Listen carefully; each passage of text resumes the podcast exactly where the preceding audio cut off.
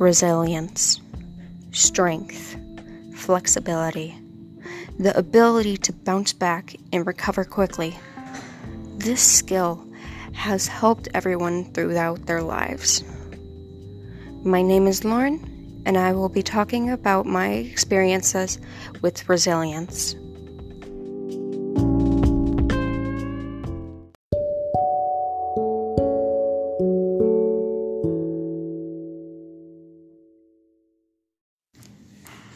I personally have depression. It affects my entire life. It began to show around fifth grade when I began to fall behind in school. Even with the encouragement of my mother, I ended up putting too much work on myself. My condition got worse around seventh grade when I began to see myself drifting away from my friends. I isolated myself to the point I couldn't talk about my problems. Ninth grade was when my mom noticed some problems. She signed me up for therapy near the end of freshman year. At first, therapy wasn't working in the way I needed it to. So that's when I finally began to talk about what was going on with me. The stress and loneliness that had built up over the years had left me in a fragile state of mind.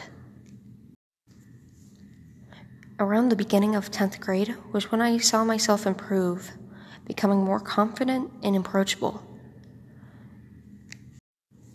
During therapy, I began to develop many skills. This improved my own resilience, and this influenced myself to get better. Now at the end of tenth grade, I have seen myself improve so much, and I can do many things that I thought I couldn't do years ago. So what? I was able to strengthen myself and come back to a better place than I was before with my resilience. This change has helped me and others around me as I have become a better person. But it's always a great idea to know that you can still come back from even the worst of your times.